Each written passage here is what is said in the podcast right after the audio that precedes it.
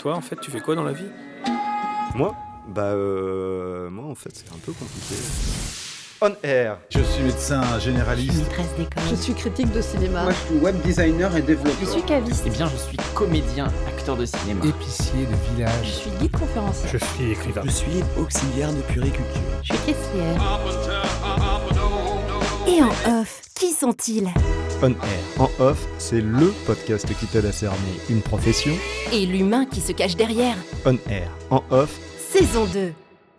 On air. En off. Le métier qui n'est ni légumes ni fruits, mais qui règle les salades entre deux parties. Alors aujourd'hui, on est avec euh, Nora et on va pas parler gastronomie, mais on va parler euh, d'un métier un peu fascinant, hein, Oui. Claire. Très honorable. Voilà. Alors Nora, on va te demander la question habituelle. Qu'est-ce que tu fais dans la vie?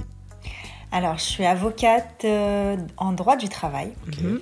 Euh, donc, moi, j'interviens pour les salariés uniquement. Et euh, je fais aussi ce qu'on appelle de l'accompagnement VAE, donc validation des acquis de l'expérience. Ok. Donc, si par exemple, on a besoin de faire valider un diplôme, euh, eh bien, je peux accompagner euh, les personnes. D'accord. Ok. Bah, c'est parti pour le on air. On air. Les clichés, les idées reçues qu'on peut euh, trouver sur euh, ton métier. Alors le premier qui revient très souvent, et j'imagine que tu l'as souvent entendu, un avocat, ça coûte un bras. Et pas de bras, pas d'avocat. voilà. On voulait la Euh, sortir celle-là, on en est très fiers. On n'a pas d'auteur, c'est euh, de nous. mais c'est finalement pas l'avocat qui coûte cher, mais la procédure. Ouais. Euh, donc tout dépend euh, le dossier, euh, son importance, la durée, le, le temps de travail que l'avocat en fait va passer sur ce dossier-là. Après, euh, ce que souvent les gens ne savent pas, c'est que euh, elles ont ce qu'on appelle des assurances protection juridique. Donc ça peut les aider à, à financer partiellement, voire totalement les honoraires de l'avocat. D'accord. Et puis quand on n'a pas les moyens, on a aussi l'aide juridictionnelle. D'accord. Donc c'est l'État qui prend en charge les, les frais d'avocat. Voilà. Donc en gros, faut pas. C'est forfaitaire. Ouais, il faut pas se priver euh, à cause de ce, de ce cliché-là, parce qu'en fait, on peut tout à fait avoir des aides, c'est ça, euh, que ce soit l'aide juridictionnelle Ah. ou... euh, Protection. Voilà, il y juridique. a, pardon, oui. il y a les aides effectivement de l'État, il y a les aides, on va dire entre guillemets, privées. C'est-à-dire on souscrit un contrat d'assurance et quand on a un souci, on, on peut en bénéficier. Mais moi, pour moi, ce qui est important, on se dit toujours que c'est cher parce qu'on vient voir l'avocat au dernier... Enfin, quand on n'a plus le choix. Ouais. Euh, alors que finalement, voir un, un avocat avant pour un conseil juridique qui va peut-être apporter une solution, ben, ça coûtera beaucoup moins cher. Ok. Ah oui, d'accord. D'accord Donc on s'y prend euh, à Voilà. l'envers finalement. Il faudrait peut-être aller voir... euh, Oui, souvent, moi, les salariés, ils attendent de se faire licencier et viennent me voir. ouais. Vous venez de vous faire licencier, vous êtes au chômage, euh, vous vous dites, je vais pas retrouver d'emploi, il faut que je paye un avocat.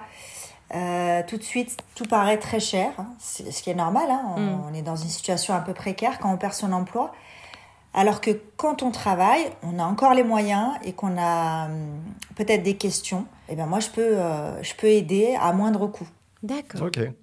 Bon à savoir. Alors, un autre euh, cliché qu'on peut avoir, c'est que bah, un avocat, c'est tellement précis, etc. Ça va lire les, les 103 conditions avant de souscrire à un abonnement téléphonique ou de signer un contrat. Euh, alors, moi, je vais toujours conseiller de lire, de tout lire. Et Est-ce le que, fait, ça est-ce que Alors, tu le fais Qui le fait Alors, oui, oui, alors je. Souvent, parfois, on est. euh, euh, L'expression, c'est les, les cordonniers ce sont les plus mal Les chaussés. mal c'est chaussés, oui, c'est plus vrai. mal chaussés. ouais. Voilà.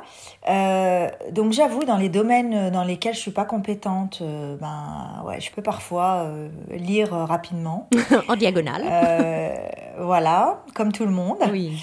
Euh, mais quand je dois m'engager, euh, par exemple, ben, un abonnement euh, ou euh, prendre une voiture en leasing, je lis tout. D'accord. Ok. Voilà, moi je lis tout, euh, je l'ai fait, le, le concessionnaire il était surpris, il me dit vous lisez tout, je dis bah oui, notamment les, les petites conditions en cas de, de petits pépins, Ouais. de, de résiliation, euh, voilà, euh, si vous êtes au chômage, euh, voilà ce qui se passe. euh, Mm. Ah, mais c'est intéressant. Du coup, à côté de quoi on, peut passer si on les lit pas? Quels sont les petits trucs, par exemple? Quelques exemples, hein, pas tout. Hein. Euh, bah, L'exemple, par exemple, dans un leasing, c'est que euh, si, euh, enfin, je ne sais pas si c'est pour tous les leasings, mais en tout cas, si vous êtes au chômage pendant une certaine durée, vous pouvez demander à mettre un terme au contrat. Ok. D'accord conditions voilà. C'est des clauses qui sont quand même intéressantes. Mm. Euh, voilà, mais la condition, c'est que la, la perte d'emploi, enfin, ça peut être une condition, c'est que la perte d'emploi soit pas de votre fait. Oui, ah, d'accord. Ah pas de rupture conventionnelle alors. Ouais, ou de démission. voilà, mais en tout cas, en tout cas, oui, j'invite fortement tout le monde à lire et, et, moi, je fais partie des personnes qui, qui vont lire. Ok, donc ça, cliché validé. Alors aussi, euh, assez courant, et peut-être que c'est à cause de, euh, de la fiction, hein, de, ce qu'on voit au cinéma ou à la télé, on a cette euh, image de l'avocat toujours très bien sapé, parce qu'il gagne bien sa vie, évidemment, hein, donc toujours en très beau costume ou en tailleur hein, pour les femmes, enfin bref, il y a un standing. Ça, on voit. Alors, c'est libre, assez libre, moi je trouve. D'accord. Euh, alors les hommes ont plus tendance effectivement à être en costume, ou au moins la chemise. Euh, mais pour les femmes, euh, moi je trouve que c'est devenu assez cool. C'est vrai? Moi je vais au bureau en basket. Ah oui mhm. Voilà, jean, basket. Mais voilà, si c'est pour aller au bureau, bosser sur un dossier, je vais pas, voilà, me, hmm. Non, parce qu'on a cette image. M'imposer le tailleur, quoi on a cette image de, l'avocat qui doit faire sérieux. Tu vois, c'est mhm. le faire sérieux, euh, tu sais, la petite nuance. C'est-à-dire que pour faire sérieux, eh ben, il faut être bien habillé. Euh, oui, on peut faire sérieux. Ouais, sur son site internet, euh, voilà, on se met en tailleur, costume, talons. voilà, on va donner envie aux gens de, de, venir nous voir. Mais après, moi, voilà, les gens, je les reçois comme je, comme je suis. Donc, je, voilà, je mets une petite veste de tailleur un jean, euh, des petites baskets. Euh, j'ai jamais eu de remarques, euh, ni quoi que ce soit. Bah, c'est plutôt rassurant, je trouve. Voilà. Ça marche. Bon, bah, tout ça, c'est des, des idées reçues. on va plutôt passer à la réalité de ton métier, au concret. Pourquoi toi tu as choisi le, droit du travail et pas, et pas le pénal ou autre quoi? Moi le droit du travail c'est venu avec mes expériences professionnelles. Mhm. Euh, j'avais vu ça à la fac, hein, genre euh, un trimestre. Euh, j'avais trouvé ça intéressant, mais sans plus. à l'université, je voulais faire du droit de la famille, combattre les, les injustices, ah oui. Mhm. sauver tous les enfants, les femmes battues. Enfin voilà, je... c'était plutôt mon, on va dire ma vocation. Enfin, ce que je pensais être ma vocation. Et puis, euh, j'ai été en fait euh, enseignante dans des, des, écoles de commerce. Euh, et donc, j'ai donné des cours de droit du travail. Et j'ai échangé avec des gens aussi qui se formaient pour devenir RH. Mhm. Voilà, et bah, ça m'a énormément plu. Donc, quand j'ai intégré l'école des avocats, j'ai choisi l'option droit du travail. Et après, mes stages, je les ai faits en droit du travail et mes collaborations aussi en, en droit du travail. Ok. Voilà. Donc, c'est en faisant finalement que, que tu as découvert euh, une passion. Euh, ok. Oui, voilà, parce que ben, effectivement, on peut avoir l'image, c'est vrai que tous les avocats se lancent pour être pénalistes ou, ou euh, faire des procédures, des procédures de divorce, mais non, elle, il y a tellement de domaines et, moi j'ai accroché avec euh, le droit social. Quoi. Et alors, est-ce que, tu, est que tu es indépendante ou est-ce que tu fais partie d'un cabinet euh, d'avocats et auquel cas est-ce qu'on est salarié dans ces cas-là? Comment ça se passe? Alors moi j'ai été euh, collaboratrice pendant trois ans. D'accord. On est indépendant, mais on dépend d'un associé. Donc on travaille pour le cabinet et l'associé mais on peut aussi développer notre clientèle. dans la réalité, il faut que l'associé joue le jeu, euh, se dégager du temps pour développer sa clientèle. Et puis moi, finalement, en 2017, euh, bah, je me suis installée euh, toute seule. D'accord. Voilà. Je me suis lancée. Ton propre cabinet, j'allais dire. Oui, voilà. Et par contre, on peut être salarié, avocat salarié. D'accord. Quand, quand tu disais avoir un, un associé, c'est-à-dire qu'il apporte euh, une partie des clients et toi tu lui reverses une part des honoraires, c'est ça? Non, alors ça marche pas du tout Non, comme ça ça. marche pas comme ça. Euh, Ils ont leur clientèle. Euh, Nous, on travaille sur les dossiers du cabinet et euh, on a une rétrocession qui nous est versée euh, tous les mois. Ok. Voilà. Ce qui, est, euh, ce qui est bien parce que ça nous apporte une certaine protection. Parce que chaque barreau d'avocat euh, fixe un minimum de rétrocession d'honoraires. Ah ok, Ok. d'accord. Voilà. Donc dès lors qu'on est collaborateur, on a un minimum. Voilà. Ok. Mm. Donc à côté de ça, euh, donc tu viens de nous dire que tu étais indépendante. Du Oui. coup, maintenant, il y a certainement beaucoup de travail euh, de ce côté-là. hein. Mais à côté de ça, tu euh, es accompagnatrice pardon, euh, en VAE. Oui. Alors ça, ça m'a beaucoup étonnée. Je ne savais même pas que quand on est avocat, on pouvait euh, aider euh, pendant cette euh, validation euh, des acquis de l'expérience. Mais, alors, il y a une chose euh, C'est courant sait pas pas euh, sur les avocats, souvent, c'est que on fait aussi de la formation. Euh, donc, on fait du conseil, on fait du contentieux, mais on, on fait aussi de la formation. Donc, moi, quand j'étais collaboratrice dans les cabinets en droit du travail, euh, surtout côté employeur, euh, ben, on préparait des formations, on donnait des formations. Donc l'avocat, euh, c'est aussi euh, un volet de son métier. Et moi, euh, je souhaite surtout euh, développer ce pôle-là, parce que pour moi, un salarié euh, informé et formé, euh, c'est ce qu'il y a de mieux sur le marché du travail. D'accord. Il y a énormément de salariés qui ne savent pas comment euh, valider euh, leurs acquis, tout Mhm. simplement. Ouais, ouais. Euh, ils ont l'expérience et euh, ils se disent ouais mais en fait il faut que je retourne à l'école quoi. Et j'ai pas le temps. J'ai une vie de famille euh, etc enfin voilà je suis je suis trop âgée j'ai un job à temps plein ça va pas être possible. Mm. Ça paraît compliqué en effet de, de se relancer là-dedans et voilà et, a- et avec la VAE on valide un diplôme en préparant un dossier. Et là aussi ça peut être difficile parce que on n'a pas l'habitude de rédiger un rapport euh, il faut préparer euh, toutes les expériences en rapport avec le diplôme. Donc c'est un boulot et il faut être accompagné. Euh, seul, on peut vite baisser, euh, baisser les bras. oui, puis il y a- il y, a une soutenance aussi, non? Effectivement, ouais, devant un jury. Oui. Donc euh, il faut voilà, il faut un soutien euh, matériel, psychologique, euh, un entraînement, une vraie préparation. La VAE, ce qui arrive le plus souvent, c'est d'abandonner. Oui. Ah oui, j'imagine, ça Voilà. fait un peu parcours du combattant quand Oui, on oui, l'énonce. c'est hein, vrai, oui. Oui. Ouais. Alors là, il y a une réforme euh, qui est en cours, enfin qui a été votée, pour justement alléger euh, tout ça, les, le, process, euh, le, le travail que doit fournir euh, la personne qui passe sa VAE. Mais bon, on attend le décret d'application euh, Ouais. voilà, pour, euh, pour avoir Eh plus de détails euh, D'accord. de comment ça va se passer. Quoi. Et, et tu, ton activité, tu, la, tu estimes que tu la répartis comment entre, euh, entre avocate et du coup accompagnatrice? Pour la- la- l'accompagnement VAE, ça, ça reste vraiment encore accessoire. Ok. D'accord.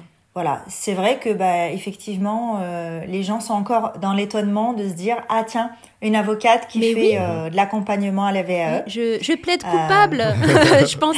En effet, moi, je, Mais tu- je ne savais Moi, pas. je, Tu n'es pas la- de dire. Oui, tu es pas la seule. euh, pour le moment, voilà, je suis encore dans ces retours-là. On me dit ah mais c'est génial, euh, euh, je savais pas, etc. Mhm. Donc euh, Ah, et en plus, tu Mais peux te moment, positionner euh, quand même euh, comme euh, experte aussi avec euh, ta casquette droit du travail. J'imagine que les... il doit y avoir un lien quand même entre les deux. Ah oui, oui, oui. Moi, c'est euh, vraiment euh, le le salarié. Pour moi, c'est pas juste. Il faut pas venir me voir juste quand on se fait licencier. Hmm. Il y a pour beaucoup de, de catégories socioprofessionnelles une vraie problématique d'évolution de carrière. Je vais vous donner un exemple concret. euh, c'est que parfois, quand vous voulez évoluer dans une société, il vous faut un diplôme.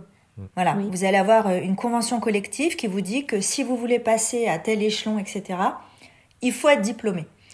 Voilà, la, la VAE pour moi c'était euh, vraiment euh, Complémentaire. logique Ouais, ouais. euh, Ouais, ouais. d'ajouter ça euh, à, mes, à mes offres hein, finalement. Hmm. Mais alors concrètement, en fait, quand tu dis que tu es accompagnatrice, tu, tu fais tout ce travail euh, de d'aide à la rédaction euh, du rapport, euh, de, de soutien psychologique pour faire la soutenance dans Bah. des meilleures conditions? C'est ça ce que tu proposes? Comment ça se passe? Moi, voilà, moi j'ai tout un process qui est préétabli. Ouais. Ça se passe en général sur une année. hein. Ah oui, D'accord? ouais. Donc l'accompagnement, il se fait sur euh, 12 mois. Donc on prépare euh, bah, déjà le choix du diplôme. Moi, je suis pas là pour rédiger à la place des gens. Bah oui, c'est. Mhm. D'accord Ça doit être un Voilà. petit peu. le- Peut-être que certains euh, clients se disent Ah bah tiens, euh, je vais peut-être lui filer le truc à écrire. Tiens. Bah, alors non, franchement, Non. euh, ou alors il faudrait que je facture, mais ah bah oui. c'est pas c'est pas possible. Et puis c'est pas c'est pas mon boulot. Hmm. Et de toute façon, euh, la personne, c'est elle qui saura le mieux euh, rédiger euh, ses expériences professionnelles. Je peux pas le faire à sa place parce que de toute façon, elle va tout me tout me raconter. Moi, j'aurais juste à le taper, quoi. Enfin. Mm, oui, oui. Ouais, ouais. Oui, non, c'est Et, ridicule. et le jour de la soutenance, ça va se sentir. Oui. Bah oui, oui. Ouais. Ça, ça se sent quand c'est pas vous qui, qui rédigez. Donc euh, on voilà, il faut il faut faire vraiment une analyse de, de l'expérience professionnelle, euh, le choix du diplôme, préparer un calendrier euh, sur une année d'accompagnement, faire un travail de relecture euh, du rapport, etc. Bien évidemment, préparer la personne à l'oral. Tout ça, ça se fait euh, voilà sur du moyen terme parce que vous pouvez pas justement consacrer à votre VAE enfin c'est pas du temps plein Mm. c'est des week-ends des soirées etc et, et et puis se dire qu'on a une année pour préparer tout ça c'est un peu plus euh, un peu plus rassurant Oui, c'est ça. ouais. voilà une fois que c'est planifié ça va ça va bien autant pour la personne accompagnée que pour l'accompagnateur Ouais. La question habituelle qu'on a dans, dans ces cas-là euh, d'accompagnement, est-ce qu'on peut accompagner quelqu'un euh, qui nous est antipathique? En tant qu'avocate, euh, c'est pas une question de, de- que la personne soit antipathique. En fait, il faut autant bien s'entendre avec son client qu'avec son avocat. Ouais.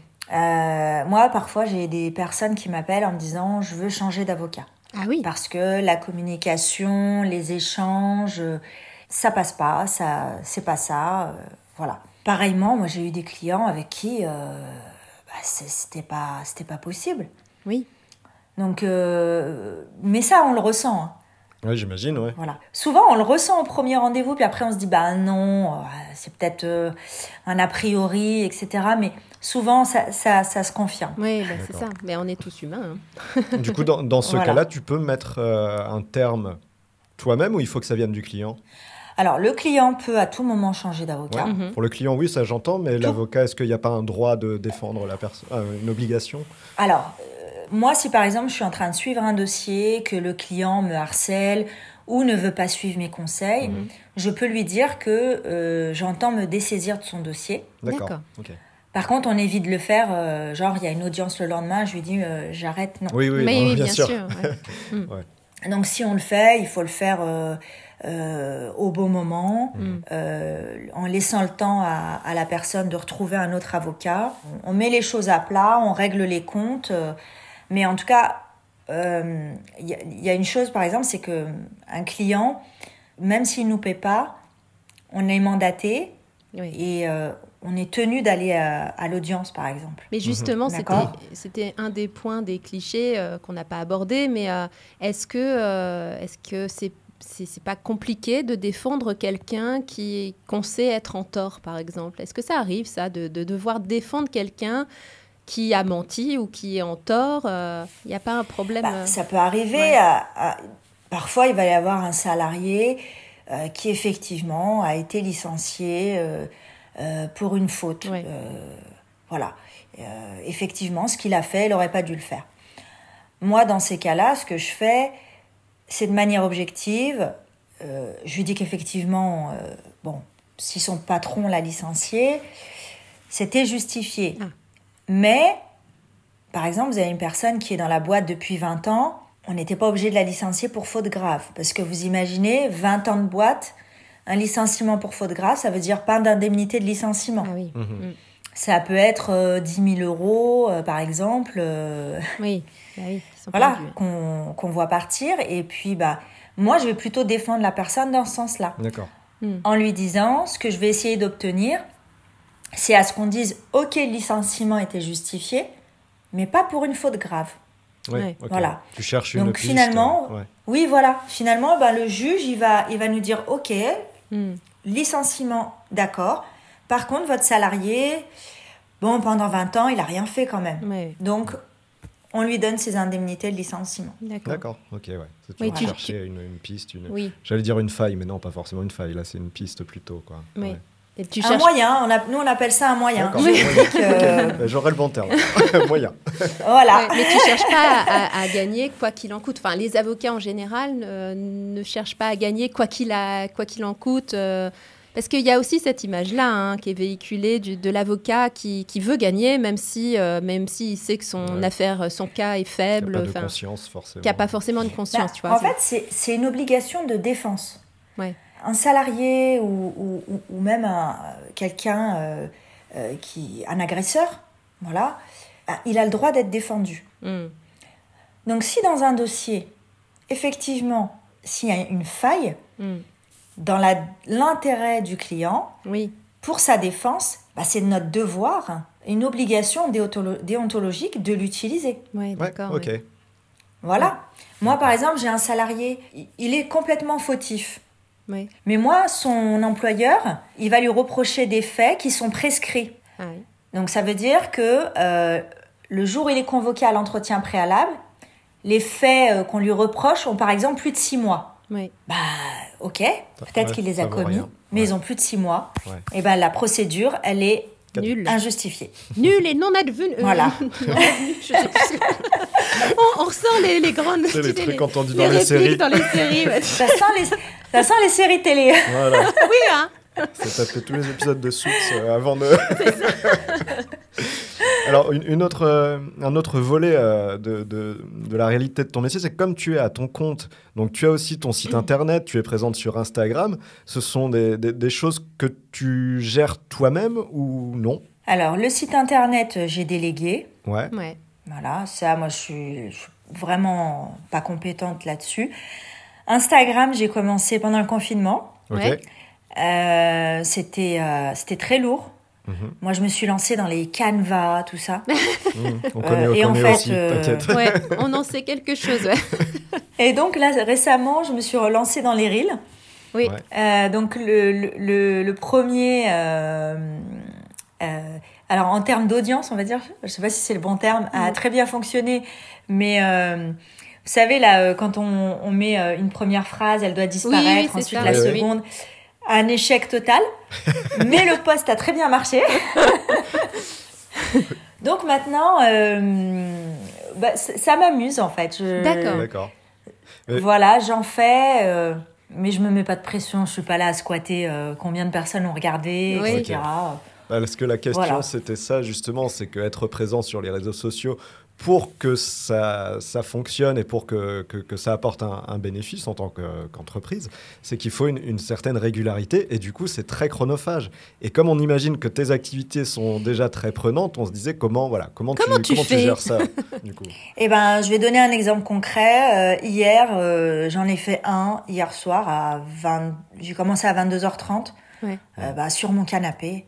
Oui. Ouais, tu, tu voilà, te de toute façon, j'avais. Ah non, je- j'ai arrêté de me mettre la pression. Au départ, je me disais, euh, enfin, puis j'écoutais aussi. Il faut publier tous les jours. Ben oui, c'est ça, c'est ce qui se dit, ouais. En fait, c'est c'est pas possible. Euh, donc dans la semaine, euh, si j'y pense, hein, et puis s'il y a du réseau au tribunal aussi, donc je vais mettre, euh, voilà, là je suis au conseil de prud'homme, là je suis, euh, parce que je fais encore un peu de, de, de divorce euh, des dossiers que j'avais avant, Ouais. Euh, voilà, je raconte un peu le, le, le job, et, euh, et sinon, bah, les reels c'est une fois par semaine, quoi, D'accord. Parce que je suis aussi sur LinkedIn, Mhm. et, euh, LinkedIn qui est quand même un réseau où on a un peu plus la pression, je ne sais pas pourquoi, mais... Ah, d'accord, ouais. Euh, voilà, mais donc euh, je rédige un poste par semaine. Donc tu prends le temps, en tout cas, dans ton emploi du temps, Oui. pour, euh, pour les réseaux sociaux. Oui, et puis si vraiment j'ai pas eu le temps, bah, c'est voilà, c'est le soir sur le canapé ou dans mon lit. euh, Et, et c'est dans voilà, le... je rédige mon poste. Pour toi, c'est une stratégie pour faire, euh, pour toucher peut-être plus de, de, de personnes et donc peut-être des éventuels euh, clients ou, ou au contraire, c'est simplement une envie de transmettre et euh, de parler du métier et de vulgariser peut-être ce métier qui est un peu... Bah, Pour moi, c'est les deux. Euh, la première chose, c'est de transmettre, donc donner des, des infos euh, aux salariés. Et puis après, effectivement, de se dire, euh, enfin, la personne qui m'aura entendu ou lu, euh, quand elle aura besoin de moi, ben, Oui, voilà. oui. elle, pensera, à moi. Mm. Enfin, j'espère.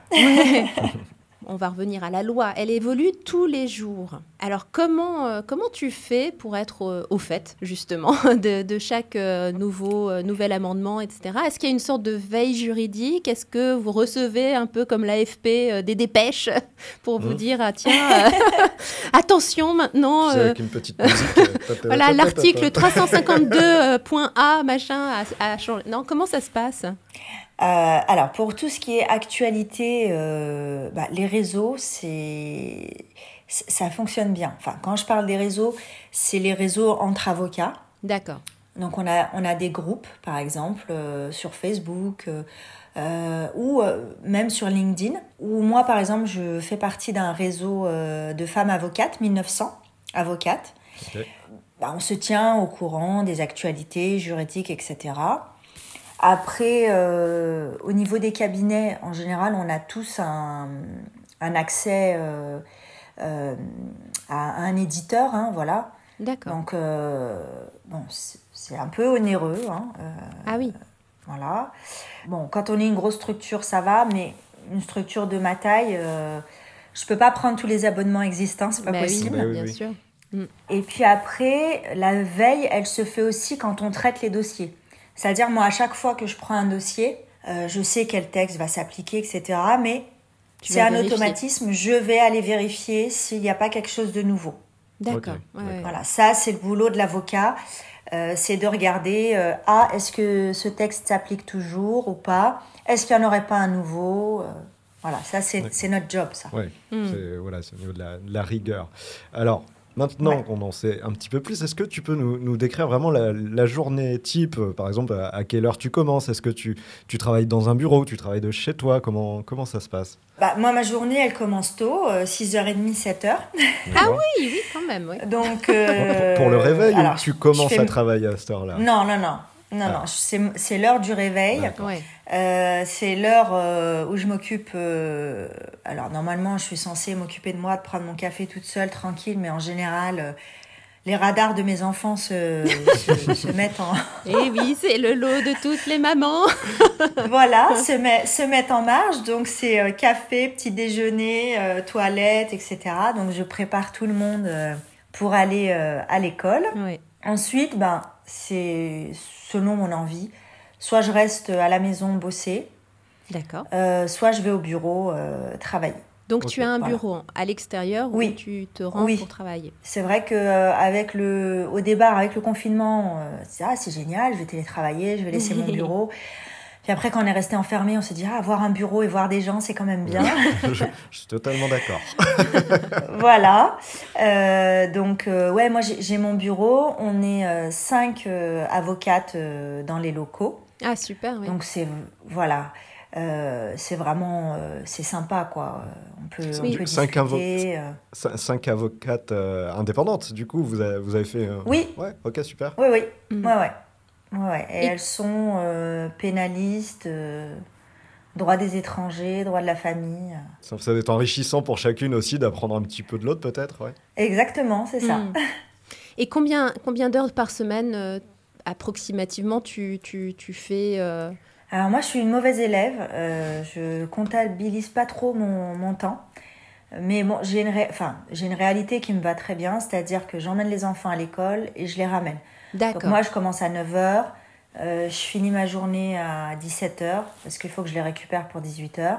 Euh, mercredi, c'est la journée des enfants. Mhm. Donc tu as gardé ton mercredi. Alors, je suis avec les enfants le mercredi, mais je veux dire, si j'ai un dossier le lendemain ou un dossier le mercredi, euh, une audience, et ben voilà, c'est je fais garder les de- enfants. euh, avec mon mari, enfin, il prend sa journée. euh. Oui, oui. Voilà. sûr. Mais donc tu, tu penses être à plus de 35 heures par semaine ou qu'est-ce que tu... Ah non, moi je suis à mi-temps. T'es à mi-temps. Moi je considère que je suis à mi-temps. ouais. Enfin, Ok. en tout cas, euh, je peux pas penser en 35 heures parce que 35 heures c'est pour un salarié. Oui, c'est sûr. Euh, nous, en tant qu'indépendants, euh, ben, c'est en fonction du volume de dossiers, euh, Ça fluctue, du en nombre fait. d'audiences. Oui, D'accord. voilà. Donc euh, en ce moment, je suis sur une période assez calme et ça me va très bien. et puis à d'autres périodes, euh, bah, je vais travailler la semaine, euh, je vais aller bosser le samedi, le dimanche. euh, Ah oui, oui. Ouais, ça, très- ça va dépendre euh, de la quantité de, de dossiers que, que je vais avoir. Et alors tout, tout à l'heure, euh, on, on a évoqué le fait qu'il y a un cliché sur le fait qu'un avocat, ça peut coûter un bras, alors qu'en fait, non, si on, voilà, il faut prendre le temps de, de le faire. Du coup, est-ce que tu peux nous raconter comment ça se déroule un peu le premier rendez-vous qu'on a avec un avocat? Alors, moi, le premier rendez-vous euh, pour un salarié, euh, déjà, je vais les avoir en général au téléphone Mhm. euh, pour une prise de rendez-vous. Et moi, tout de suite, bah, je demande pourquoi, hein, bien évidemment. Et pour que le rendez-vous soit efficace, il faut euh, apporter certains documents. Donc, contrat de travail, bulletin, euh, voilà, j'ai toute une liste préétablie. D'accord. Et euh, effectivement, euh, je demande aux personnes de tout apporter. Parce que si on vient chez l'avocat avec euh, les mains dans les poches, bah, malheureusement, on- nous, on ne peut pas vous apporter de, de- de conseils juridiques. Oui. Euh, parce que sans pièces, en fait, euh, moi, je ne peux pas étudier le dossier Hmm. et je ne peux pas faire de consultation juridique, clairement. Oui, il faut du Bah oui, factuel, oui, quoi. oui. Voilà. Donc, euh, bah, je facture le premier rendez-vous parce que finalement, derrière ce premier rendez-vous, il y aura peut-être une affaire et peut-être pas. Oui, bien sûr. Mhm. Parce que moi, ça a pu m'arriver qu'une personne vienne et que finalement, on se rende compte que euh, bah, on est hors délai. Ah oui. Voilà. Oui, bah oui. Voilà, la personne vient trop tard. Ou alors, effectivement, bon, ben, euh, la rupture du contrat, elle est justifiée. Hmm. Vous avez des personnes qui vous disent non, je veux y aller, je veux y aller, mais moi, j'y vais pas si, si je sais que le dossier est, est perdant, quoi. Oui, oui, bien sûr. Voilà. En tout cas, si on va devant le juge. Alors, autre chose qu'on qu'on voulait aussi euh, aborder, c'est, voilà, tu es sur des dossiers, etc. Tu as dit parfois ça peut t'arriver de, de travailler le soir dessus, mais là, on va plutôt parler de, de charge mentale. Est-ce que une fois que c'est fini, tu arrives à mettre ça de côté pour euh, bah, être euh, en famille, euh, être bien présente, ou euh, ça grignote, ça reste quand même dans la tête un peu tout le temps? C'est difficile de, de couper. C'est Ok. vrai. Totalement. Ah oui, on imagine, ouais. Ouais, ouais, donc, euh, ouais, ce serait génial d'arriver, euh, de s'occuper que des enfants, tout ça. Bah oui. Par exemple, quand moi j'ai un dossier qui va être important à plaider le lendemain, parce qu'il faut imaginer un salarié quand il se fait licencier, parfois il y a des, de fausses accusations, euh, c'est des personnes qui perdent complètement confiance en elles, etc. Donc il y a un enjeu psychologique qui est important. Et nous, on est porteur d'un message quand on va plaider le dossier. Donc euh, ouais, moi je, je, je- prépare, je suis stressée, je vais Oui, il y a pas bien même- dormir. Il y a une lourde responsabilité, en fait, hein, c'est vrai. Ah bah oui, oui, oui, Ouais. oui, oui. Et, et, euh, donc euh, après moi, quand je vais à l'audience, je suis détendue, etc. Voilà, maintenant ça fait 10 ans que j'exerce. Voilà, je vais plaider mon dossier, etc. Je suis investie. Mais vous, nous, on a la- le, le client qui est derrière, et il est, il est comme ça, quoi. Bah oui, bien sûr. Il est, euh, il est pas bien. euh, Ce qui doit pas être facile, même si- parce que tu t'es obligé de bah, de- de- d'avoir confiance en toi et en même temps, en plus, de donner l'image aussi de, à ton client que ça va le faire, enfin, d'avoir une double euh, confiance Ouais, finalement. Il faut, il faut, voilà, il faut rassurer. Ouais. Il faut rassurer.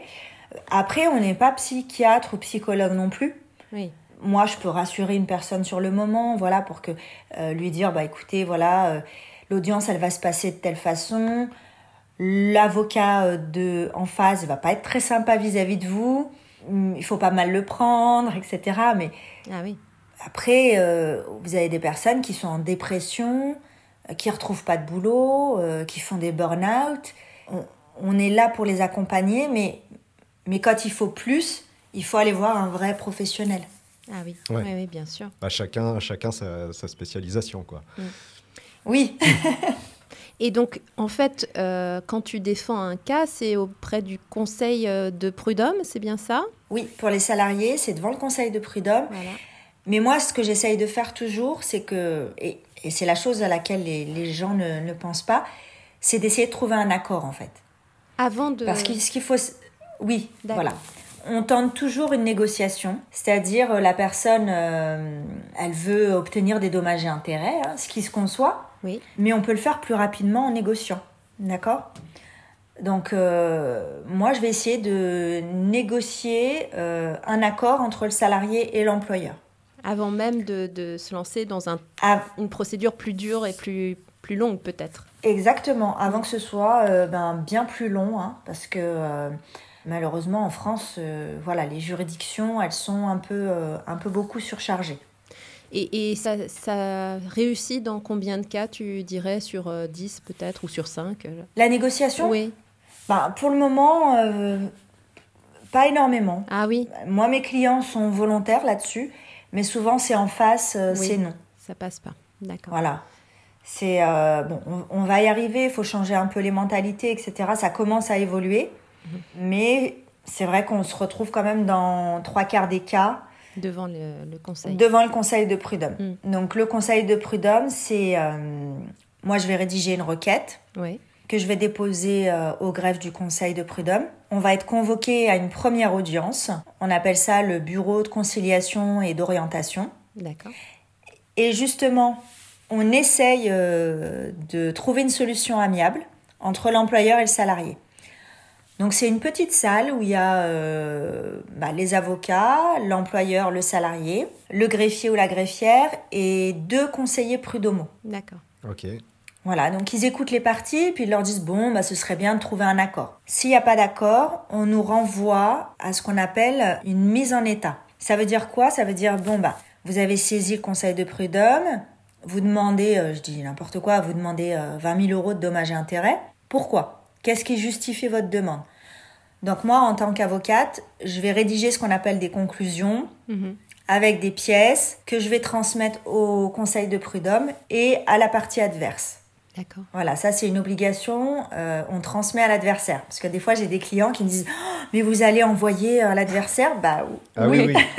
Pour préparer la c'est obligatoire. Oui.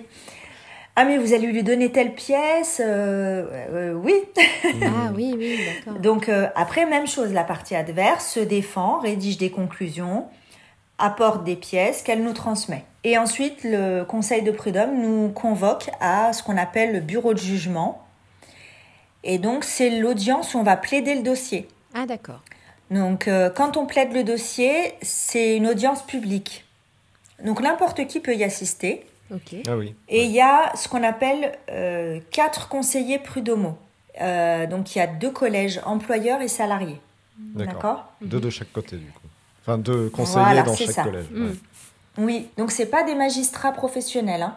D'accord. Le jour des plaidoiries, ils n'ont pas encore connaissance du dossier. C'est-à-dire qu'ils n'ont pas pris connaissance de nos conclusions ni de nos pièces. D'accord. Mais ils notent quand même euh, ce- qu'on dit euh, pendant la plaidoirie. Ils vont éventuellement nous poser des questions euh, s'ils n'ont pas compris certaines choses ou s'ils ont besoin d'informations supplémentaires. Et après, une fois que nous on a fini de plaider, eh bien, on nous donne la date du délibéré. D'accord. Ça veut dire c'est la date où le jugement sera rendu. Et en fait, eux, en off, Mhm. ils vont se réunir, ils vont étudier nos conclusions, nos pièces, et ils vont euh, décider à quatre. Si ces quatre personnes n'arrivent pas à se mettre d'accord, Mhm. eh bien, on nous envoie à ce qu'on appelle un départage. Ok. Ok. Donc des fois, j'ai le, je, je dois annoncer au client qu'on va devoir replaider le dossier. Et quand euh, c'est un départage, vous avez toujours quatre conseillers et vous avez un magistrat professionnel. Ah oui. D'accord. Mhm. Donc il peut pas, il peut pas y avoir de partage de voix. Et oui, oui. Oui. Forcément, il y aura une majorité qui va se dégager. bien sûr. Et voilà, il y aura un jugement qui, qui sera rendu. Et ça, c'est la, le, Donc, la vous voyez, ça peut être un peu long. possible. Ouais, Mm. ok. Mais, mais alors, du coup, euh, quand tu parles de... Moi, j'ai plein de questions par rapport à ça. Ça ressemble à une, euh, un peu à un procès euh, Enfin, comment... euh, en termes de la salle où vous êtes, est-ce que c'est, ça ressemble à une grande salle comme dans les procès qu'on voit retransmis à la télé ou pas du tout? C'est... euh, Alors c'est pas, c'est pas, ça dépend. ça dépend. Ça dépend des juridictions, ça dépend. Nous, comme à Lyon, c'est des talles, des, des talles, des salles euh, qui peuvent accueillir euh, ouais, euh, jusqu'à 50 personnes, je pense. D'accord, ouais, ouais. D'accord. Voilà, il y a un pupitre, etc. C'est quand même formel, un, un quoi. procès, effectivement. Voilà, oui. Euh, quand on est devant la cour d'appel, par contre, là, c'est un peu plus impressionnant. Ouais. Euh, parce que c'est des bâtiments plus anciens, euh, etc. Euh, Le magistrat est en hauteur, nous on est un peu plus bas. euh. Mhm. Voilà, mais c'est toujours le, le côté un peu solennel est toujours un peu le, le même. D'accord. C'est l'autre question que j'avais, c'est comme tu dis quand, quand voilà quand on plaide euh, le, le- le cas d'un client, euh, là on, on part sur les sur les, les- les- le même type de plaidoirie qu'on peut voir euh, au pénal ou quoi avec les grandes envolées lyriques. Est-ce que question toute bête, est-ce que tu as déjà dit objection? Ah, pas du tout. Non, ça n'existe Ah, pas, ça. mince. Et même, non, non, non, objection, c'est- c'est c'est- c'est pour la télé. Ah, Et, et même au pénal, je crois que ça n'existe pas. ah oui, J'ai dû d'accord. faire dans ma carrière, j'ai fait deux audiences pénales et ça se passe pas du tout, euh, pas du tout Ah, bah, comme ça. bah, c'est bien de le dire aussi. Mais hein. oui. Oui, oui, oui. Alors moi, j'ai fait des audiences correctionnelles. Euh, par contre, euh, tout ce qui est cour d'assises, effectivement, euh, là, c'est quand même, voilà, c'est des crimes. hein. Oui, Donc, donc les plaidoiries euh, se veulent, on va dire, un peu plus... euh, euh, Solennel. voilà, il y a de l'éloquence, Oui, oui, c'est ça, solennelle, euh, etc. Nous, quand on est au prud'homme, il y a une réalité. hein. Je voilà, comme je vous le disais, c'est pour ça que j'essaye de négocier les dossiers. Quand on arrive, il y a énormément de dossiers. Euh, les conseillers nous disent, vous avez 15 minutes pour plaider. ah d'accord. Ah oui, oui, c'est restreint, ouais. Voilà. Euh, en plus, euh, faire des effets de manche, etc., il y en a, il y en a qui n'apprécient pas. ouais. Euh, eux, ce qu'ils veulent, c'est les faits. Mhm. Voilà. Mais tu, tu les disais, faits, excuse-moi, tu disais tout à l'heure que des fois, euh, la partie adverse, donc euh, plutôt les, les employeurs, euh, les avocats qu'ils embauchent font, disent des choses qui sont qui peuvent être perçues comme des coups bas par rapport à l'employé qui est qui défend. Bah, c'est déplaisant, c'est Oui. déplaisant. Euh, effectivement, il y a une personne, moi, que je défends, qui est accusée de harcèlement moral. Bah, effectivement, on va l'accuser, euh, enfin, on, on va y aller, on va, on, va, on va y aller fort au niveau des mots. Ou inversement, moi, j'ai une cliente qui a été victime de harcèlement sexuel. Vous avez la partie adverse euh, qui euh, va vraiment casser la personne en disant que euh, elle s'est fait des idées, euh, voilà, elle est malhonnête, Ah oui, elle est là pour obtenir de l'argent. Mm. bah, c'est le jeu, hein, c'est le jeu. Euh, ce Il y a des règles aussi déontologiques, c'est-à-dire que quand le confrère plaide, on ne doit pas l'interrompre. Ah d'accord. Donc le fameux objection, c'est Voilà. impossible quoi. Non. Mais oui, parce que, en fait, la- le demandeur s'exprime. Ensuite, c'est le défendeur. D'accord. Si le demandeur veut ajouter quelque chose, il peut ajouter quelque chose, mais il y a une règle, c'est que le défendeur doit pouvoir répondre. Donc il y a une sorte de temps de parole quoi. Voilà, il y a, c'est, c'est, on appelle, c'est un principe chez nous qui est très important, c'est le contradictoire. D'accord. Donc si moi j'avance un argument, la défense doit pouvoir répondre à cet argument. Et Et derrière, après tu c'est le juge, s'il voit que ça part trop, il- Ouais. c'est stop. Il met fin, ouais. Et le Voilà. ton est, est- est tout de même assez offensif, tu, tu nous dis en fait. euh, c'est assez. Ça dépend. Euh, Il y, a- y des confrères qui sont hyper agressifs. Il y a des confrères pas du tout. euh, moi, je suis pas dans l'agressivité. je, moi, je- je- il faut donner de la force aux mots et aux faits. Mm. Être précis. Des fois, quand vous avez un mauvais dossier, vous n'avez pas grand-chose à dire. Ah oui. Bon, bah, il faut pas non plus euh, essayer de faire euh, 20 minutes de plaidoirie euh, bah, si on n'a pas euh, 20 minutes de faits et d'arguments euh, à développer. Quoi. Mhm. Un autre volet qu'on veut aborder, bah, c'est bien sûr pour que les, gens le, sachent aussi, c'est sur la rémunération. Alors là, comme, maintenant tu es à ton compte et, bon, tu dis voilà, la VAE c'est un peu un complément.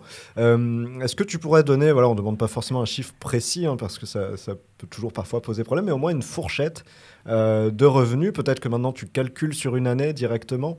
Alors moi, euh, quand je me suis installée, j'ai fait l'erreur de, bah, de m'installer sans me fixer d'objectifs, euh, sans avoir de vrai, euh, peut-être de business plan, euh, Mm. euh, un, un vrai projet de communication, etc. Bon, après, c'est vrai que je, je, je ne connaissais pas, euh, voilà. Donc, je me fixais pas de chiffre d'affaires. J'ai commencé à me fixer un chiffre d'affaires euh, il y a deux ans. Donc, par exemple, pour 2021, je m'étais fixé un chiffre d'affaires de 35 000 euros. Ok. Voilà, donc j'ai dépassé. Bah bravo. Euh, Déjà. et- voilà. Après, et cette année, je me suis donc fixé 40 000 euros. Ça devrait le faire. Super. Bon. Dit-elle en croisant les doigts. Mais, mais, mais ceci dit, c'est pas, Voilà. pas délirant, c'est pas déconnecté. Enfin, je veux dire, on pourrait s'imaginer bien plus. Euh, Moi, ça correspond à ma réalité, c'est-à-dire à, à, à ma, mon équilibre vie pro et vie perso. Ouais. Mhm. Euh, c'est-à-dire, je pourrais me fixer des objectifs bien plus importants, mais ça voudrait dire que je passerais moins de temps avec mes enfants. Oui, Mhm. c'est ça. Voilà, et avec euh, mon conjoint aussi. Donc voilà, moi j'estime que je- si on parle en temps de travail, même si c'est pas une, une, une notion qui s'applique à nous, euh, moi je suis à mi-temps. Enfin, Oui. Je vous dis Oui. ça aujourd'hui parce que euh, maintenant je l'accepte. Parce Au début, moment, tu... Et ben non, je me disais, mais en fait j'ai j'ai pas assez de pas assez de dossiers, j'ai pas assez de voilà, mais en fait non, je je, je travaille euh, par rapport au travail que je faisais et par rapport au chiffre d'affaires, c'est, c'est, ça me va très bien. Après, par rapport à la rémunération, bah, ça va dépendre des mois. Il y a des mois euh, bien, Ah voilà, oui, il, y a des mois C'est ça, où- oui. qui sont fluctue, quoi. voilà, vous, vous avez des mois où bah, il y a cinq dossiers qui entrent. Euh, le mois suivant, euh, il n'y en a qu'un. Euh, a- les, les encaissements peut- peuvent être difficiles aussi. Ah oui. Parce que. euh, Comment, bah, comment ça marche d'ailleurs? Il y a une partie qui est payée avant et l'autre après ou c'est tout à la fin? Eh ben alors, euh, mon erreur de débutante, c'était euh, oui, oui, vous, dès que vous pouvez, vous me paierez, etc. Enfin, bref. Bon, j'ai abandonné tout ça, bien évidemment, parce qu'après, au niveau trésorerie, c'est la cata.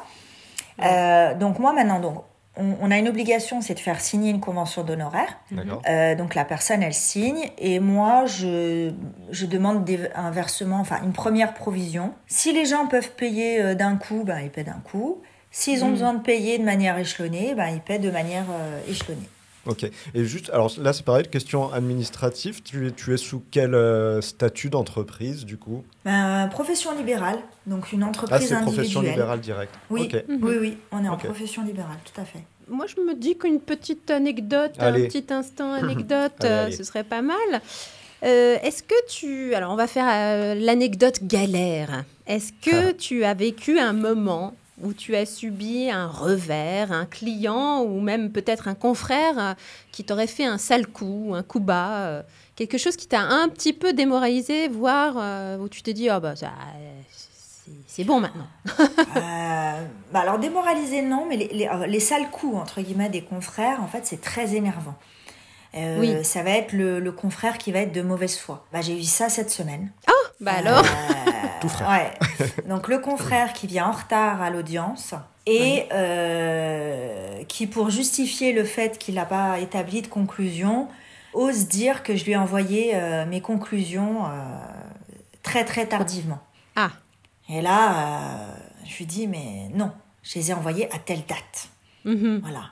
Et, euh, et ce qui est agaçant, en fait, c'est que c'est euh, bon, c'est un dossier avec un, un, un avocat. Euh, c'est un dossier, ça fait déjà un an euh, que je suis dessus, et qui, était, qui est hyper sympathique, mais qui finalement a révélé son vrai visage, qui est vraiment quelqu'un de mauvaise foi. Ok. voilà, donc Ah ça, oui, c'est euh, très agaçant. quoi.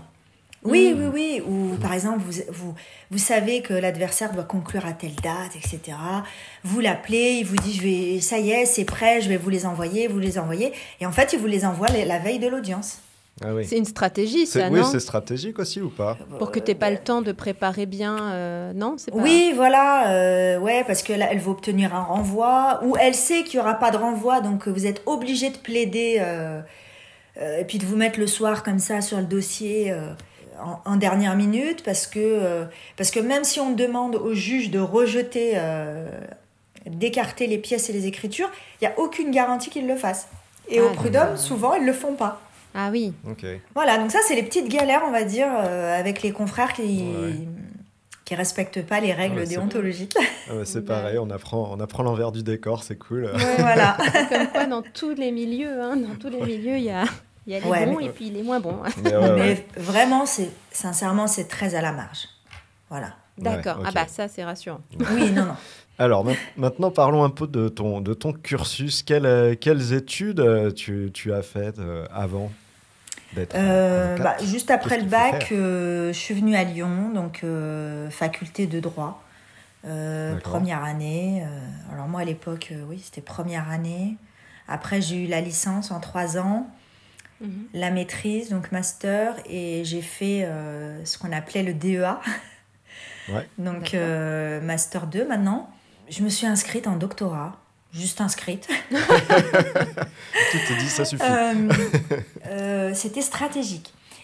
C'est que si je ne réussissais pas le CRFPA, avec le doctorat, je pouvais entrer à l'école des avocats. Ok. Ah oui. Mais le sujet m'intéressait pas, enfin j'avais aucune envie de passer un doctorat. Naïvement, je me suis dit j'ai plein de diplômes, euh, je me sentais pas prête non plus à, à passer le CRFPA. Donc euh, je me suis dit je vais Juste, est-ce que chercher tu- du tu boulot en tant que juriste. Est-ce que juste tu peux expliquer le, le sigle CRFPA, c'est ça? C'est l'examen d'entrée à l'école des avocats. Ah d'accord, ok, ok. Il faut avoir minimum euh, bac plus 4.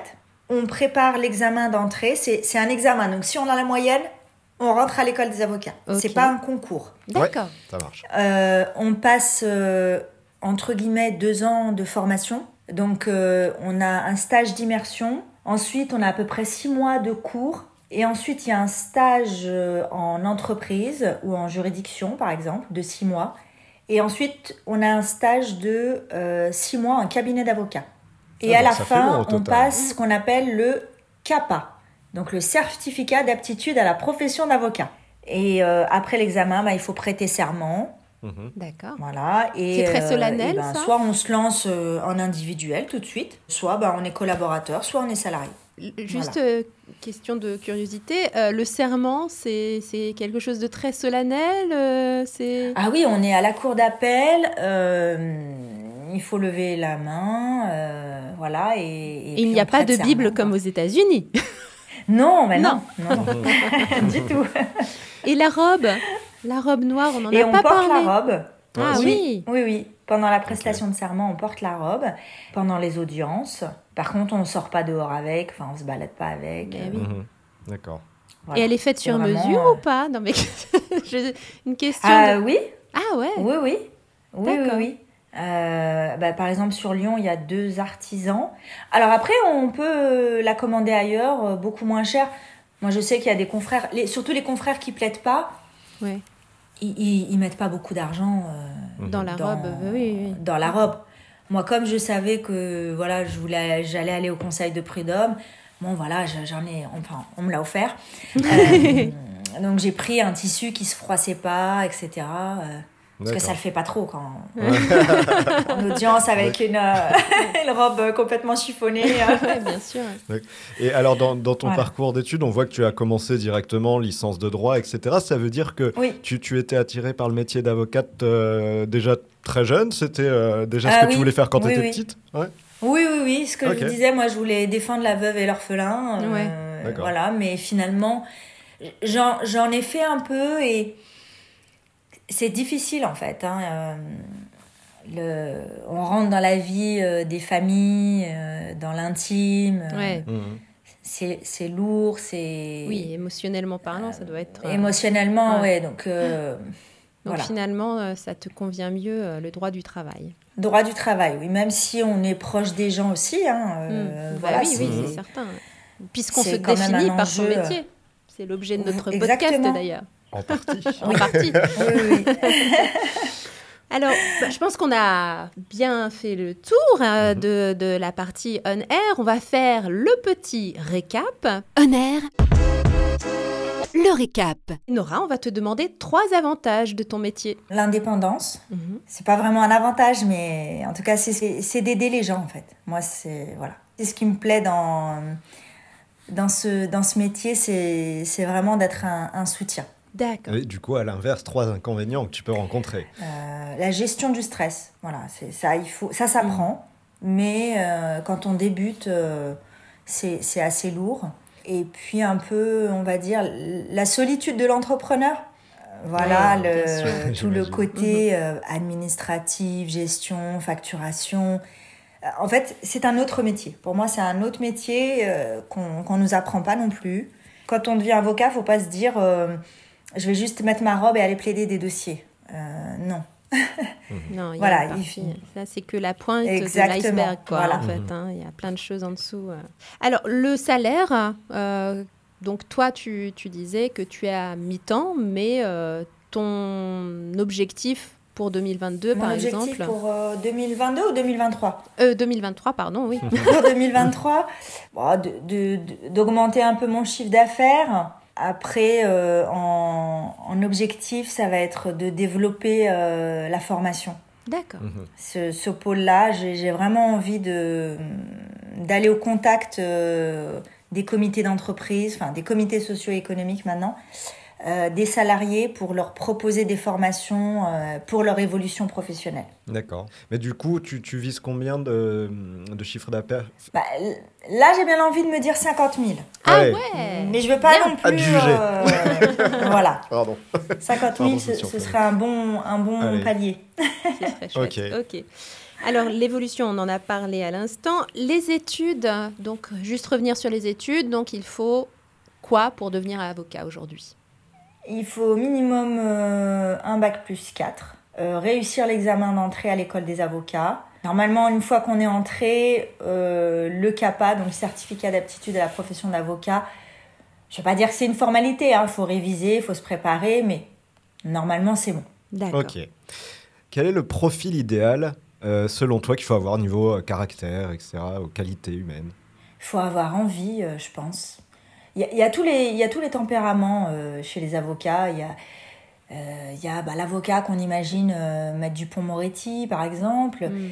Et puis, il y a des avocats comme moi euh, euh, qui sont plus réservés, mais qui exercent quand même ce métier-là.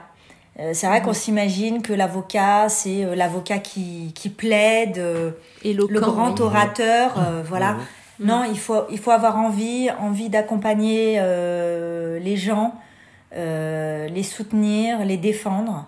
Et à contrario, les défauts éliminatoires, si on est comme ça, on ne peut pas être avocat. Moi, je pense rien, mais, euh, Rien du tout. mais un avocat qui fait ça, par exemple, que- pour l'argent, Il n'a pas compris, quoi. Voilà. non, parce que ah, pour moi, un avocat, on l'oublie souvent, on est ce qu'on appelle des auxiliaires de justice. Mm. Donc, on fait quand même quelque chose euh, dans l'intérêt public. Donc, pour moi, c'est pas, c'est pas compatible. Euh, c'est pas une démarche totalement euh, euh, individuelle d'être avocat. Oui. Voilà, l'avocat, il fait partie de la société, il défend des personnes, il défend leurs droits. Donc, pour moi, il y a, il y a un enjeu collectif. Parfait. Merci beaucoup, Nora, euh, de nous avoir partagé tout ça sur euh, ta vie professionnelle et donc ta partie on-air. Et maintenant, on va passer à la partie. En off. En off. On a vu que tu jonglais quand même entre différentes euh, activités, la- l'activité d'avocate, d'accompagnatrice VAE. J'allais même dire entre différentes robes. Tout à Oh, oh, bien joué. Est-ce qu'il reste du temps, malgré tout, pour le reste Pour, euh, pour. Euh, alors, bah, essentiellement pour la famille. D'accord. Alors déjà, bah, l'école, tout ça, ça prend du temps. Euh, et puis, mm, comme ça grandit, ben, c'est les activités Mm. sportives. Et oui. Est-ce que tu prends du temps pour toi, malgré tout? Est-ce que tu as des activités qui sont pour toi et qui, qui te coupent complètement et de ton rôle de maman et de ton métier euh, bah, j'ai fait, j'ai fait des tentatives, mais euh, un peu de sport, mais c'est pas mon truc. Euh, ce que j'essaye de faire, c'est surtout me reposer en fait. Ouais. autant pour que je sois efficace au travail et autant pour être bien avec les enfants. Oui, bien sûr. Parce que ce qu'on oublie souvent, c'est que quand les enfants sont petits, c'est souvent malade, ça dort pas très bien. Donc, euh, bon, c'est pas. Il faut, il faut gérer tout ça. euh, donc, moi, j'essaye surtout de me reposer. euh, voilà, je me fais mes, mes petits moments détente toute seule. euh, voilà, le, le coiffeur, tout ça. Bon, je sais que ça fait un peu cliché, mais bon. Hein, c'est c'est un moyen de, de, de se détendre, de couper. euh. Ah, ça, c'est du temps, euh, Mm. c'est du temps pour, euh, du temps pour toi, quoi, du coup. Et alors, de fait, comme c'est très chargé, ce, ce- ce planning, euh, tu, as, tu as vraiment euh, la sensation de, de courir après le temps en permanence ou tu arrives justement à t'organiser pour ne pas te sentir dépassé? Alors, j'essaye de mettre en place de l'organisation, mais euh, non, je fais comme je peux. Euh, on a beaucoup moins de pression. Oui. Mais euh, voilà, c'est c'est de faire les choses le plus détendu Mhm. possible. Moi, j'ai essayé les, les espèces de- d'organisation hyper tôt le matin. euh, mais Ah, t'as tenté truc, quand même. euh. Ouais. Ouais, j'ai tenté. Ouais. La Mais petite non. morning routine. Oui, voilà. Ouais, je je suis pas morning routine. euh, Mhm. je- je- moi, j'ai besoin de Mais en plus tout, de cas, en sommeil. tout cas, ce qui, ce qui ressort euh, là, ce que tu viens de dire et ce qui fait aussi écho à la manière dont tu gères les, les réseaux sociaux, c'est que tu as cette cap- capacité tout de même à, à prendre du recul et à te dire je- on va pas se mettre la pression, ça sert à rien et on va peut-être mieux le faire même. Ah, je le fais parce que je me suis mis la pression. hein, euh, Ah oui, voilà, on apprend, on apprend de ses erreurs. Ouais. Euh, L'erreur qu'on fait aussi, c'est de se comparer aux autres. Et oui. Ah, de se dire, ah, mais euh, un tel ou une telle a, a fait ça, un podcast, a fait ceci, Mm. ah, elle fait tel chiffre d'affaires. fait Non, stop, on arrête de se comparer. Et, euh, Se recentrer sur ses besoins et ses envies, ouais, c'est ça. Oui, oui, oui. Et puis, je, je suis avocate, je suis maman de trois enfants. Mon évolution de carrière, elle peut pas être la même euh, Mhm. que les autres. Il faut l'accepter. Hein, il faut... Ben oui. Alors justement, on va, on va en arriver à l'image que tu projettes en tant qu'avocate euh, et, et dans ta vie aussi euh, en off. Et comment tu es perçue dans une soirée, la première fois que tu rencontres des gens et que tu dis euh, je suis avocate? Alors forcément, on imagine que ça doit avoir Ça un, envoie du un- lourd, un effet waouh Mais peut-être qu'on se trompe. peut-être. Pas forcément waouh. euh, je pense que c'est plutôt Ah, mais tiens, justement, euh, non, non, non. Ah, d'accord. On Ah en oui, profite, ah, c'est ben, ça Et ah, mais euh, tu. Ah, d'accord, tu fais que du droit du travail. euh. Ah, ben mon employeur. Ah, bah tiens, justement, j'ai un souci. Ah, c'est vrai? Oui. Ouais. Oui, oui. Ah, mince. Donc, du, coup, tu euh, ne dis plus que tu es avocate en soirée. bah ouais, mais bon, en général, on disait, tu qu'est-ce que tu fais dans la vie, quoi. hein, donc, euh, Oui, bah oui. voilà. Alors, est-ce que, euh, bah, justement, ça faisait partie de des questions qu'on allait te poser, est-ce que euh, des que- proches t'ont déjà demandé des conseils par rapport à, à leurs soucis avec leur employeur? Et, et quand, il s'agit de proches, est-ce que euh, tu, tu leur en donnes ou non? Parce que Mhm. déontologiquement, c'est peut-être pas une chose qui se fait. euh, À, à l'école, on nous dit toujours, euh, à l'école des avocats, euh, évitez de défendre euh, des gens de votre famille. ouais. Après, euh, oui, des conseils. euh, oui, moi, par exemple, j'ai un frère qui est opticien, il a fait signer un contrat de travail. euh, bah, j'ai checké le contrat de travail. Ah oui. Pareil, euh, euh, j'ai un autre frère euh, qui a eu euh, un souci, ben, je l'ai représenté. Ah, tu as Ok. pu le représenter. Donc, c'est pas. Oui. euh, Ah non, non, non, non, non, non, non. Au prud'homme, euh, voilà, je l'ai représenté, j'ai gagné. euh, Ah, bravo.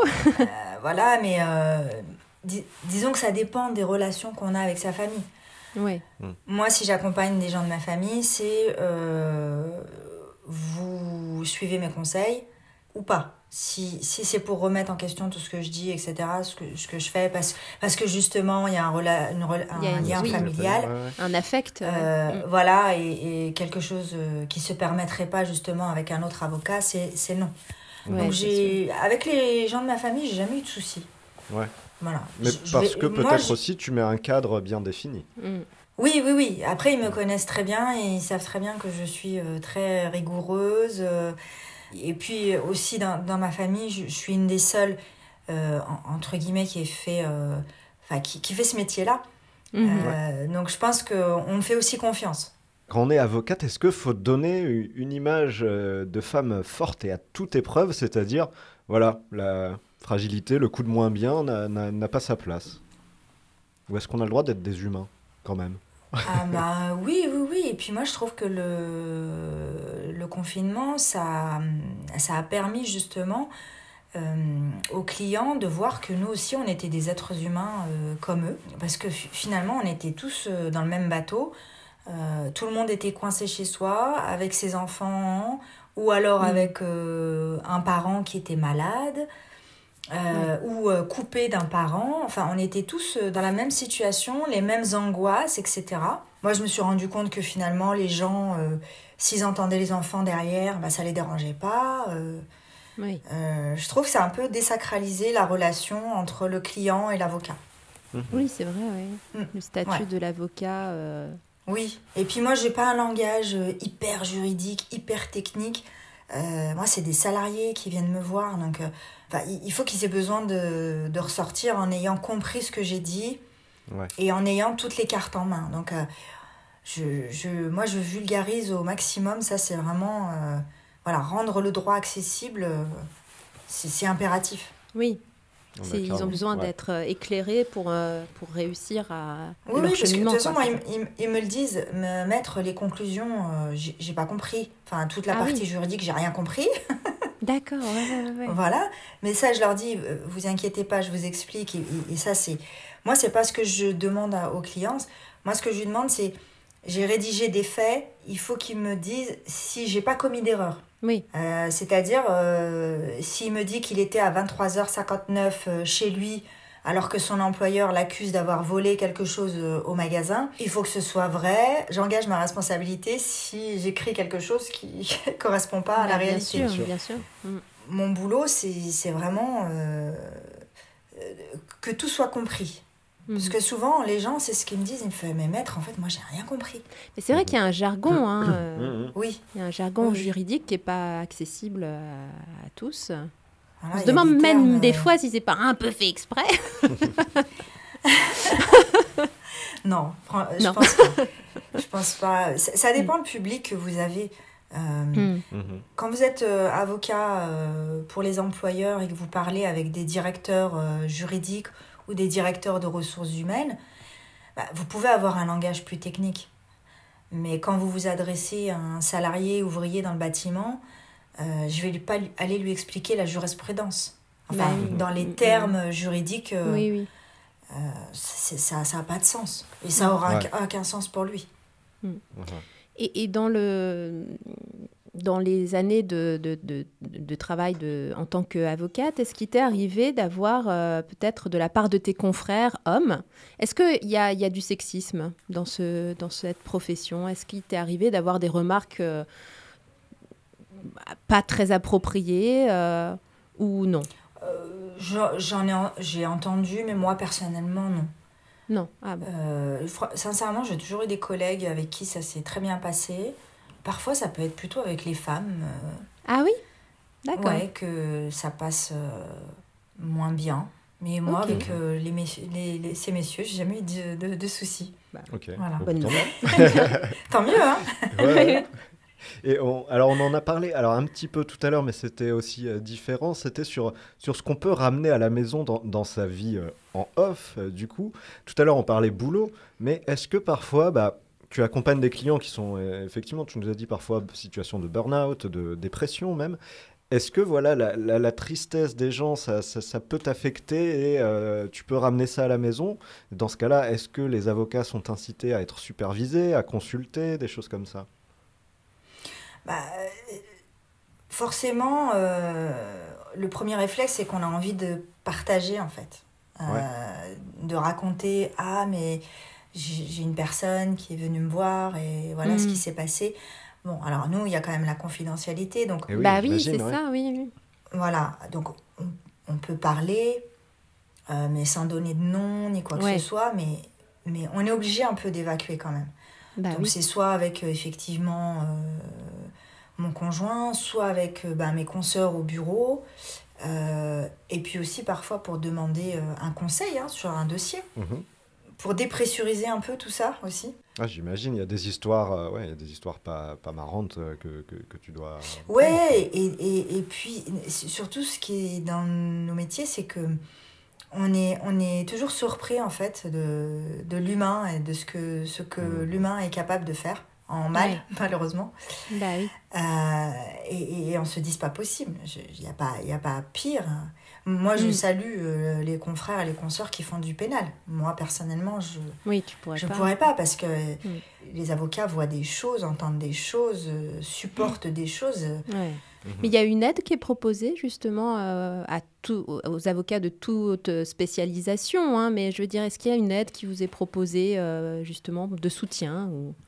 Bah, au niveau de chaque barreau, euh, il y a toujours euh, des choses qui sont mises en place. Après, moi, j'ai jamais, jamais eu le réflexe de le faire. D'accord. Je pense qu'on se dirige plus entre confrères ou consoeurs. Ouais. On échange plus, euh, mais c'est Oui, Puis ça fait c'est- une écoute aussi. c'est quoi. toujours difficile. Ça fait une écoute aussi, euh, même si ce sont les confrères, etc. Oui, voilà. De ça Parce qu'il y a, quand, quand c'est l'ordre euh, le, des avocats, il y a un côté un peu plus, il y a plus de distance, je trouve. Enfin, Mm. c'est- aller parler, c'est vrai, à des confrères, mais qu'on connaît Oui. pas. euh, Bah oui. Voilà. Mm.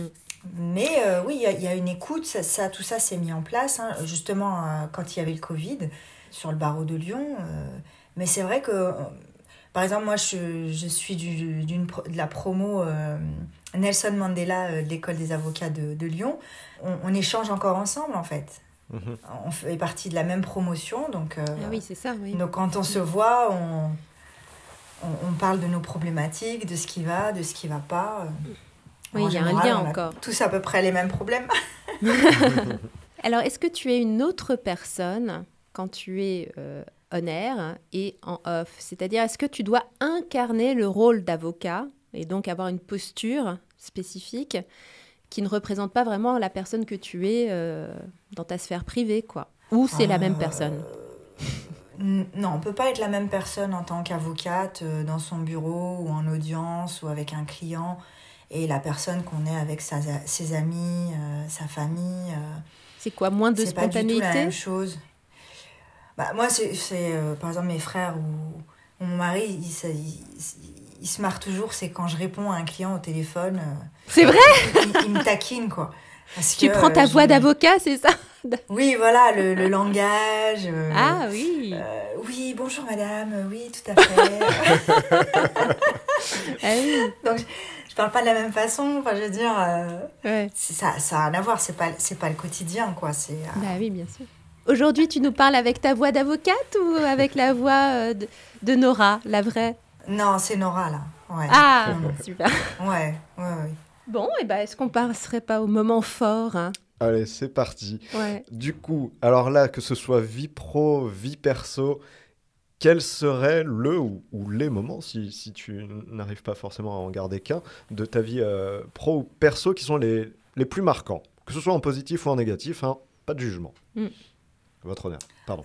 Euh, Maître vrai- C'est maître Monsieur, Euh, Madame le Président. ou maîtresse Pourquoi on dit pas maîtresse euh, pour euh, une avocate? On dit Ah non, maître on dit, on dit maître. Alors, on- déjà, on, on féminise. euh, maintenant, on met avocate, Oui, c'est vrai. mais maîtresse, euh, non, je crois pas, non. Non, c'est hein. maître.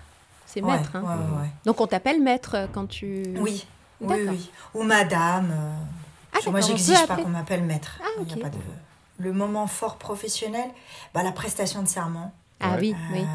ouais, ouais, ouais. Vraiment, euh, c'était stressant, mais beaucoup de fierté. euh, Bah et oui. puis toute la fierté de la famille, etc. Vraiment, ça, c'est un moment. euh, Est-ce que la, la famille pouvait être présente, c'est ça? S'il y a de la place, ouais, on peut assister. Ah d'accord. Voilà. Et puis on est filmé, c'est enregistré. euh, Ah, voilà, on a ouais. notre petit, j'ai mon petit CD, euh, petit moment souvenir et tout. Et puis euh, au, au niveau perso, euh, je crois ma première échographie. euh, Ah oui, oui, oui. voilà. Ouais, ça c'était. euh, Waouh! Ouais. Le petit battement de cœur, ça c'est le. Wow. Alors on va aborder un moment moins joyeux de la vie. hein. Euh, on a tous vécu la crise sanitaire, on, en- on y est encore, hein, euh, Mhm. avec une nouvelle vague. euh, Oui, a priori. Oui, oui, pareil, ouais. puis on- ouais, ouais. Oui, puis on en a déjà parlé d'ailleurs un petit peu dans, dans l'épisode aussi. hein. Ouais. Alors évidemment, ça a été un moment euh, pour beaucoup de Français de remise en question, euh, un moment où tout s'arrêtait, donc on avait un peu plus de recul, un peu plus de temps pour réfléchir à son métier, à ce qu'il avait comme sens euh, dans sa vie. Et Donc toi, tu l'as vécu comment? Déjà, est-ce que tu as continué à travailler pendant le- les confinements? Enfin, le premier notamment, est-ce que tu as Alors, continué à travailler? le, ouais, le premier confinement, là, total, mais en fait, j'a- j'avais des gens qui m'appelaient. euh, voilà, donc je- je- on s'est adapté, on a fait des, des choses en visio. euh, voilà, mais le- nous aussi, le- le- les tribunaux étaient fermés, etc. Donc, euh, bon, tout a, on va dire, euh, été suspendu, mais j'ai des dossiers qui sont arrivés. Euh, donc, euh, des gens qui perdaient leur job, Mais des gens qui voulaient divorcer. donc, j'ai continué à travailler. Tu as Mais travaillé. de ouais. chez moi. Voilà. Ok. Avec, euh, en effet, l'école à la maison, euh, toute la gestion. Oui, alors moi j'étais en petite section et toute petite section, donc Ah oui. ça va. Ah oui. Donc c'était euh, des petites chansons, euh, Bah de oui. la peinture, des choses comme ça. Mm. Euh, moi c'est juste que j'étais enceinte en fait à ce moment-là, Ah, de mon troisième. Voilà, donc c'est ça c'était difficile. Euh, Oui, j'imagine. Ouais. Mhm. Oui, Oui, au niveau pense que angoisse. déjà la euh, grossesse c'est pas c'est angoissant, mais grossesse Mais oui. plus Covid plus Ah oui, oui, enfermement. oui. Ah oui, oui, oui, tu m'étonnes. Voilà. Donc c'était pas, oui. Donc le ressenti, c'est c'est pas euh, un moment joyeux. Euh, c'est- je, bah, je pense un peu comme tout le monde, c'était étrange. Hein. euh, Oui, c'est ça. ouais. C'est Alors- ce manque de liberté, de c'était Oui. très bizarre. Et Très du- angoissant. Du coup, voilà, du coup, tu, tu continues à travailler quand même à, à distance, tu nous disais. Euh, Est-ce que tu as quand même eu le temps d'avoir la, la réflexion que beaucoup de Français ont eu de, de vouloir donner plus de sens à sa vie et du coup de peut-être changer de métier ou non, toi tu sais, c'est avocate et rien d'autre? Ah non, euh, moi, je, je- alors le métier d'avocat, c'est c'est difficile. Moi, j'atteins les, les 10 ans et je suis contente. Parce que c'est vrai qu'on s'imagine plein de choses. Après, on est confronté à la réalité du métier, de la qualité de chef d'entreprise aussi. Oui. Donc, euh, c'est c'est pas, c'est pas simple. Donc, moi, j'ai eu envie d'abandonner, mais plein de fois. Ah d'accord. Ouais. Ah oui, oui, oui. Oui, oui. Bah, en fait, ce qui est bizarre, c'est que tout le monde euh, fait un peu la publicité de l'entrepreneuriat, etc. Mais moi, il y a des moments où euh, je me disais euh, tout l'inverse, quoi. J'aimerais bien être salarié, je suis tranquille. euh, j'ai Oui. un boulot, euh, des horaires. J'ai plus à penser euh, que- quelle charge je dois payer, l'URSSAF, euh, la caisse de retraite, Oui, la prévoyance, le machin, tout ça. Pour moi, c'était. euh, attends, mais c'était dans le- l'idée de, de tranquillité d'esprit. Oui, c'est ça. Oui. Mm, mm. Mais en réalité, non, je ne vois pas du tout redevenir salarié avec euh, une hiérarchie. euh, voilà, Donc finalement, euh, non, je suis Tu es bien. bien. D'accord. On s'avance lentement vers notre bilan. On arrive, euh, on arrive à la fin de notre épisode. Donc, tu as partiellement répondu à la question, mais dans dix ans, tu te vois toujours avocate en droit du travail et accompagna- VAE ou est-ce que euh, ben, il y a une évolution qui, qui serait possible et euh, une autre spécialisation peut-être? Euh, avocate, oui. euh, une autre spécialisation, pas pour le moment. Non Parce que tu- c'est devoir se former. euh, Mhm. Ça prend beaucoup de temps. Mhm. Euh, parce que déjà, on a une obligation de formation que je respecte. Mais euh, ouais, pour le moment, je me vois toujours avocate pour les salariés. Ça, c'est sûr. Mhm. Et je repense à une question qu'on avait évoquée tout à l'heure, mais euh, au niveau cinéma ou série, il y en a vrai. plein des films, des, des- des séries Mm, mm, sur mm. les avocats. Alors, tu nous disais, ouais, c'est rarement, euh, c'est rarement Fidèle. représentatif, euh, fidèle. Est-ce qu'il y a quand même quelque chose qui se rapproche au plus de la réalité Un film ou une série? Ah, moi, quand j'étais gamine, je regardais Perry Mason. Je sais Ah pas oui si ça vous parle. Oui, Si, si, si, si, le nom, si, ouais. si. Pour moi, c'était ça, un avocat. C'était avec tes yeux d'enfant. Euh, mais c'est ouais, c'est tellement c'est c'est lo- c'est loin. Oh. Après, j'ai pas regardé les séries qui se font en ce moment. J'ai pas le temps, moi. Je, je- C'est pas possible. Je Non. franchement, oh, j'étais fan d'Ali McBeal et euh, Ah oui, c'est ça vrai, oui, ressemble, il y avait Ali ça ressemble pas du tout. Bah ouais, mais en fait, ils bossent pas. Ils ont des histoires d'amour, euh, etc. Voilà, ils vont plaider leur dossier. Je sais pas quand est-ce qu'ils les bossent. euh. c'est vrai, c'est vrai. Ouais, c'est hyper romancé. Hein. Ouais. Mhm. La fiction reste de la fiction. Ouais, c'est vraiment de la fiction. hein. En tout cas, toi, tu as répondu à un défi et merci d'ailleurs de l'avoir relevé. C'est Awa qui, euh, qui t'avait Oui. mise au défi de participer à ce Mhm. podcast et euh, nous, on, on remercie Awa parce que c'était vraiment super Ouais. intéressant d'en, savoir plus sur le métier Mhm. d'avocate, euh, sur le droit du travail. On, ne s'imaginait pas tout ce que ça, ça impliquait. Mais à ton tour, tu as le droit à ta revanche. tu as le droit de mettre au défi quelqu'un, de participer à ce podcast, ou peut-être un métier que, que tu aimerais euh, voir, euh, euh, On fasse découvrir. voilà, qu'on Ouais. fasse découvrir au, travail, au travers de notre podcast. Est-ce que tu as une idée d'une personne qui... euh, Euh, bah, pas forcément en mode défi, mais euh, c'est une personne que j'ai rencontrée via les réseaux sociaux. mhm, Euh, enfin, que j'ai même encore rencontrée en vrai, mais, euh, mais que j'apprécie. euh, qui est Fatih, donc euh, sur Instagram, c'est Chick Mum Organisation. D'accord. Et je pense qu'il y aura un tas de choses à vous, à vous dire. d'accord. Euh, tant sur son parcours professionnel que personnel. C'est une ancienne RH et là, elle a créé sa boîte. C'est tout ce qui touche à l'organisation. Donc, euh, Ah, C'est vraiment euh, organisation perso, professionnelle. Euh, Gestion euh, du temps, quoi. C'est ça? Gestion du temps, ouais, tout à fait. euh. Alors, on termine comme d'habitude. Est-ce que tu veux euh, nous partager le, le petit surnom que tu avais quand tu étais petite, si tu en avais un Je n'ai jamais eu de surnom et je déteste les surnoms. Eh ben, c'est Comme réglé. ça, c'est dit. C'est réglé. Voilà, mais parce que je vous laisse deviner, on a toujours voulu m'appeler Nono.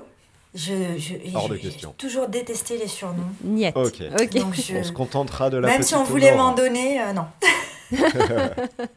On se contentera de la petite Nora, si ça te va. Voilà. Du coup, maintenant, avec ton, ton, ton regard euh, d'adulte et ce que tu as accompli euh, jusqu'à aujourd'hui, euh, qu'est-ce que tu dirais à l'enfant que tu étais? Quel conseil tu pourrais lui donner pour son cheminement perso? De pas avoir peur des gens. Parce que moi, je- j'étais ultra timide. Ah oui.